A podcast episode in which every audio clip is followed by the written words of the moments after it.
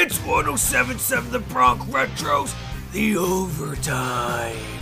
If it's almost a sport, we got it. Except disc golf. Now let's get into some sports. Only on 107.7 The Bronc Retro. It's showtime. Today's edition of The Overtime is underwritten by McGuinn's Place, a rider-student hangout for as long as we can remember. 1781 Brunswick Pike, Lawrenceville. Welcome to another edition of The Overtime. I'm Eric Johnson. The Brooklyn Nets have signed forward Blake Griffin for the remainder of the season. Griffin has had a down year, with just over 12 points per game and 5.2 rebounds. Griffin reunited with former teammate from Los Angeles, DeAndre Jordan, as well.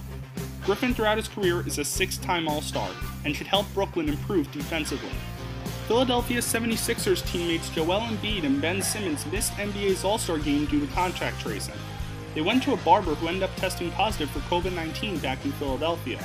Both Embiid and Simmons did take a private plane to Atlanta, so they did not affect any other All-Stars. Embiid was scheduled to start for Team Durant, so he was replaced in the starting lineup by Zion Williamson of the New Orleans Pelicans. Cleveland Indians players Franmil Reyes and Jose Ramirez are away from the team due to breaking COVID protocols. Reyes went to get a haircut following the team's win on Friday. He then went out to dinner with Ramirez, which was a violation of the team's policy. Last season, pitchers Mike Clevenger and Zach Plesac violated the Indians' protocols. Not long after, Clevenger was sent to San Diego.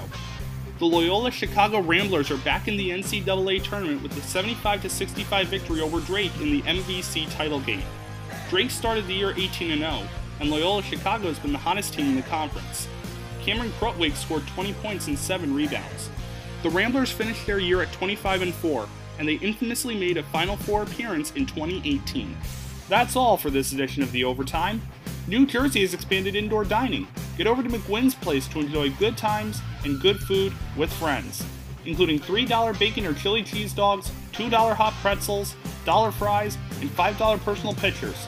Find them on Facebook at McGuinn's Place. That was 107.7 The Bronc Retro's The Overtime.